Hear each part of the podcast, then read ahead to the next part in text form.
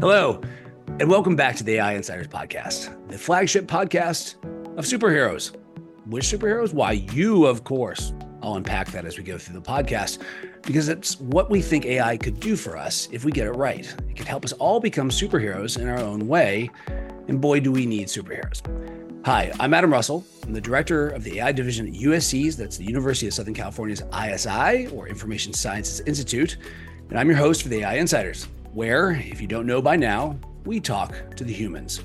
And the humans in particular are helping to build the tools we're going to need to realize our own superhero ness.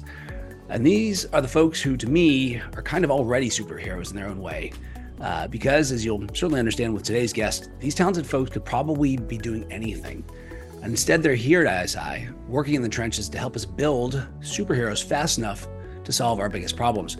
And if you look at our problem to superhero ratio, I think you'll agree that we sure could use some more superheroes of all backgrounds, experiences, perspectives, and importantly, even superheroes realize that they do better when they team up to complement each other.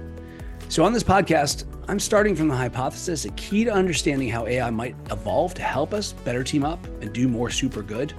We need to understand more about the humans behind the AI, the ones helping to create the future, in which we can all better realize our own ability to help solve those problems and join Team Human. So I'm fortunate today to have the chance to talk to one up and coming superhero, Julie Jiang, who is normally a mild mannered fifth year PhD candidate in computer science at the University of Southern California, ISI. Uh, but for those who work with her, well, we know better. And Julie was recently unmasked, as it were, as a superhero by Forbes, who added her to their 2024 Forbes 30 under 30 list. Science, I'm sure you saw that coming, Julie. I want to start with that. But now that your secret identity is not so secret, uh, welcome to AI Insiders, Julie. Thank you, Adam. Thank you so much for having me. So I'll start with, uh, you know, I promise you some random questions, and I'll start with one truly random question. I like to start with uh, go back in time and talk to 10 year old Julie and explain to 10 year old Julie what you're doing today. I think I would have a really t- hard time explaining to myself because I just didn't know that this was a thing. Social media wasn't a thing when I was a 10 year old. I, I really don't know. I think it would be hard for me to understand that one, I would even be getting a PhD, and two, I would work on social media and human behavior mining. So I would just tell her that, you know, the world is your oyster. You might do something completely that you uh, completely did, never imagined, and it'll be okay. Okay. Uh, let me push you on a little bit on that. And 10 year old Julie is like, well, okay, you're telling me the world has changed dramatically. There are these things I don't know exist yet. Mm-hmm. So we don't see it coming, but you see, you're here now. You're working on these. Why are we working on this? What's important about it, and what do you bring to, to the table in that space? I mean, I think in the last decade, social media have truly changed all of our lives, and it's almost um, I like to say inescapable. Even if you mm. don't like social media, your friends are on it your your family is on it someone mm-hmm. you know is on it and you can be you know completely off the grid but it doesn't mean that the world is not so understanding how people behave on social media is basically crucial for any social science it also offers us an opportunity to really study human behavior at a large scale um, which is something that we couldn't do back when social media didn't exist yeah, no. Someone once described, um, yeah, the, the appearance of social media is, is trying to describe to someone uh, in the past century, like that we're all living essentially in, in new water, right? Trying to tell the fish how the water have changed. It's virtually impossible because we do live in this water around us, right? The social media thing. Mm-hmm. Um, if there were another sort of person who wants to become a superhero, as it were, they're, they're thinking about getting this line of work. They're interested in AI. They want to get into the space. Given that you didn't see this coming five years ago, what what advice would you have for them? If you're in college, take as many classes as you can in like whatever subject that interests you. If you're no longer in college, you can still take classes. Um, you know, educate yourself, books, YouTube, boot camps, talk to people, whatever interests you. It could be AI. It doesn't have to be AI. Um, I think it's never too late to pivot and change your passion. I know plenty of people who are doing that, have done that. Uh, don't let anything bottleneck you. Like you you don't have to do just one thing that you always thought you were going to do. You can try other opportunities. Uh, i think i need that advice for myself right now because i i'm kind of in a situation where there is a path that i know that i could do very well but um i could also pivot and do other things. I'm not sure what Yeah, you you you're kind of cursed in a way because you could go in lots of different ways, uh, yeah. and so you have you have to think hard about that. But but that's a great point. I mean, remaining sort of open minded to what the what the future may bring, I think is is yeah, that's that's solid advice. Um, do you remember how you discovered AI? That's got to be a good origin story as a superhero. How did you discover AI? That's a good story. So I went to uh, university college at Tufts, it's it's small enough that they could offer all the varieties of majors to anyone who wants it. And so what happened was my freshman year, the most popular class that everyone took was Comp 11, computer intro to computer science. Mm. And I had no idea what computer science is, absolutely none. But because everyone was taking it and it was quite a difficult course, so everyone was talking about it. I thought, okay, I need to give this a try. It's so cool. Everyone's doing it.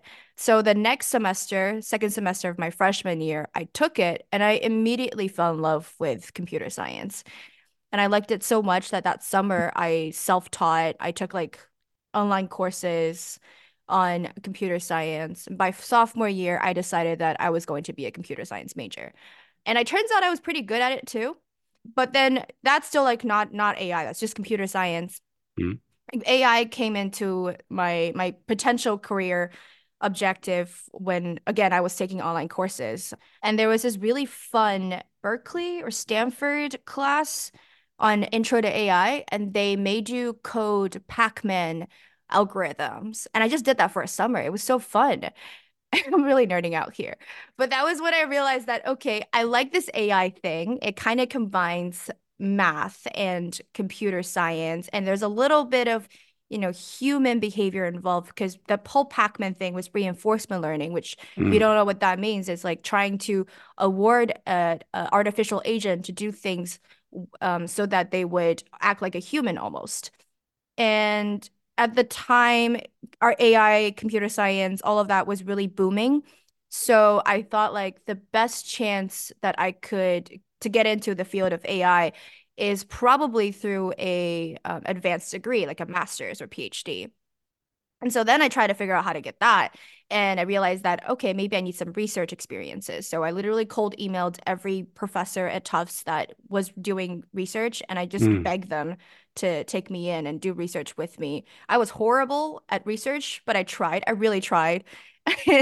And that was enough to get me into this PhD program and kickstart whatever I was doing now. So it was a it was a matter of um, it was a combination of many many factors. There was a luck part. There was the me trying to learn something that I never had known before, and it was trying to figure out how to get to my objective. Almost like an AI trying to uh, to learn a strategy on how to get where they need to go. Right. Interesting. What? Uh, just curious. What? I mean, you fell in love with computer science. What was it about computer science? Do you think that hooked you right away? It's extremely logical. I think we've all encountered that. If you've ever done, if you ever coded something mm-hmm. and you're like um, frustrated because there's a bug that you don't understand, when you debug it, you will realize that the computer was super logical and you weren't. Um, Interesting. Yeah. And that's the thing that I find fascinating. And maybe that's why I kind of like human behavior in a sense, because while computers are super logical, human aren't. But then AI has this unde- indeterminism or undeterministic component component that adds a little bit of variability in addition to everything that's super deterministic and super logical and binary.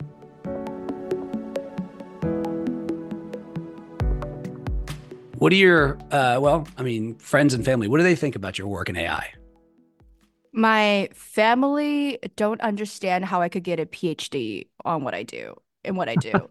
really? They I talk I tell them like for example, I work on political polarization, I work on online hate speech, and they're like, "Isn't that obvious? You need a you need a PhD to to prove that?" but I think that's exactly the point. Like there's a lot of anecdotal things that we believe yeah. are true but my job is to actually empirically quantify that and really highlight the extent of their impact on our lives. So my mom's really proud of me but she doesn't understand why i could possibly get a phd in this. That is not uncommon as you know. I found that when you talk about your work in computer science very few people would offer their opinions about how that should be done right? If they're not working computer science they acknowledge like well done. Exactly the opposite in social science. And because they are people, they believe that therefore their observations are necessarily scientific in some way. Uh, that's Yeah. that can be really hard, right? You're like, I know it looks that way, but it's that's actually you know, the evidence doesn't bear that out. Um, so yeah, keep up the good work in that regard. Uh, if there's one person, dead or alive, that you haven't been able to talk to yet, but you would want to talk to, you could have dinner with them or whatever. Who would who would that person be and why? Trevor Noah. Well, that was fast. I mean, you want to think about it, or No, you have? I, I I have thought about this because you're not the first person who asked me, so I have an answer ready. Um, I have a, a list of candidates that you know it was a short list, but I think I picked Trevor Noah because he is not in academia. I think Trevor Noah is just so different from every other person that I've interacted with. I mean, you probably know about him, like great talk show host, interesting childhood to say the least. Uh, and he has a lot of really good opinions about current events. So I would love to talk to Trevor Noah. Okay, uh, so let's get Trevor Noah on the uh, podcast so we can invite Julie back to uh, to have that conversation. Uh, easy, said, said and done.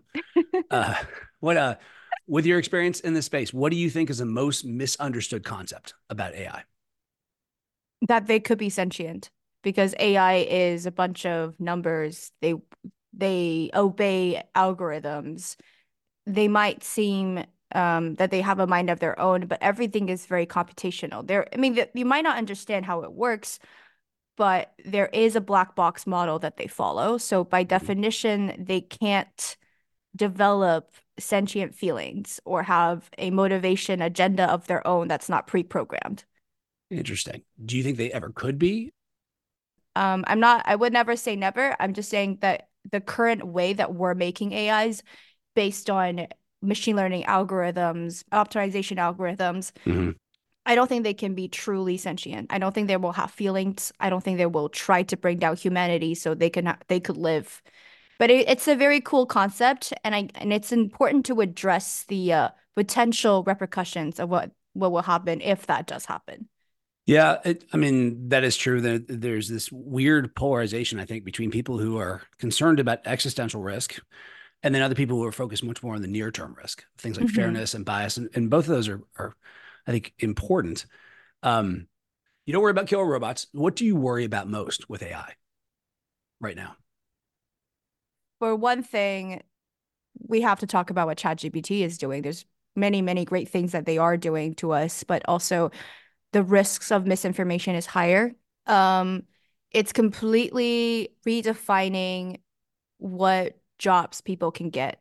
I think for for kids, maybe myself included, who are in their 20s, maybe teenage years, you have no idea what you can possibly do in the future because you don't know what jobs are going to be replaced or changed by AI. So it's a very difficult, challenging time to try to pick what you want to do. And it, Mhm. it's like not not like my my parents or my grandparents era where you just do what everyone else is doing, get a job, get a degree, and then get a Mhm. job and you'll be fine. So Yeah. very difficult, uh, very very challenging outlooks. Um, if you try to predict what's going to happen in a couple of years, and and technology is just everywhere. Like I can I can walk in walk onto a plane with facial scans now. They don't even check my boarding pass. I have no idea what that would do, what the risks of that are. Maybe they're biased, maybe they're not. Oh, but I am really excited about self-driving cars though. I really want that. Yeah. That would- that would- that would be. I'm with you. Yeah, especially um, having been in Washington D.C. during a snowstorm. Like, there's no way self-driving cars could do this worse. Uh, those are those are those are things to worry about. Certainly, um, it it feels like the technology is accelerating so quickly that it's almost like we don't have time, right, to get our Mhm. hands around these things. Um, how are how are you tackling that? Since you don't know. I mean, there's some estimates that you know 50 to 60 percent of the jobs that exist today won't be here in in Mhm. 10 years. Doesn't mean there won't be others, right? But so how how are you thinking about that? Just sort of play it as you go. Yeah, I even myself, I feel like there's too much information out there. There's too much research. I can never keep up. Um, and so I don't, I have no idea how a normal person who is not already well versed in, you know, machine learning research, AI could possibly follow what's going on. So that is a great question. And I was like listening to an OpenAI podcast interview by Trevor Noah. And That's my competition. Oh man, we're toast. Okay. And I really liked what Sam Altman said about the CEO of OpenAI. He said that they're trying to slow down how the pace of them releasing new AI products because they know it would be a, a huge adjustment period for everyone, for society to really understand how this new AI technology is going to integrate with their lives. So I really appreciate that uh, they're doing that. And I hope that whoever's pushing out the state of the art, the latest AI product, have that awareness that if this product is really as good as you think it is, what are the repercussions? How mm-hmm. can we mitigate misuse? How can we integrate this new product with people easily, effectively, without yeah. risks? Yeah, I call I call that uh, AI in the wild, and my sense is we're not thinking about that enough. Um, what do you What do you think has been the most counterintuitive thing about AI that you've discovered? Like, where has it surprised you? AI is really dumb. Hmm. I don't think I don't think people realize how dumb it is sometimes. I mean, even ChatGPT has have ep epic fails that uh, you know people have uh, documented. Um, self-driving cars are not perfect, not yet facial recognition's not perfect. So AI do make mistakes a lot of the times. And there's a lot of people trying to figure out why AI makes those mistakes. And it's mostly just theories because the black mm. box of AI means that we can't really unpack what's going on inside. Um, one argument is, of course, humans aren't perfect either. So why no. why do we why do we hold these systems to a higher standard than we than we do ourselves? That's a great point. But I think that's the that's a whole reason we want to design a perfect AI okay. is to replace some of the things, some of the human errors. Like, say, for example, we can uh, design an AI that's perfect at flying airplanes, no human errors, um, or an AI that's perfect at open heart surgery. Why would mm. we hmm. not have that? Mm. That's interesting to comp- to complement our weaknesses, as it were. Exactly. Yeah, uh, that that that makes sense to me. Um, and I and I like the fact that you're thinking instantly about not human or AI, but human and AI. Oh, right? absolutely. We're living with AIs already. Yeah, yeah, that's right. Uh, okay, uh, lightning round quickly because uh, we're running out of time. Just a couple of quick questions. Um, would you rather AI act as your advisor on relationships or manage your finances? Manage my finances. No. definitely. Okay. I'm really bad at that. there you go. Uh, if there were an AI Olympics, which sport would you want your so far yet to be named AI system to medal in? Figure skating. I just, okay. I just, it's because I like figure skating. There's not much thought that went to it. But I, I can weirdly, I can instantly see an AI out there with like on Blades of Glory. Um, do you, do you have a favorite uh, science fiction movie or, or novel about AI?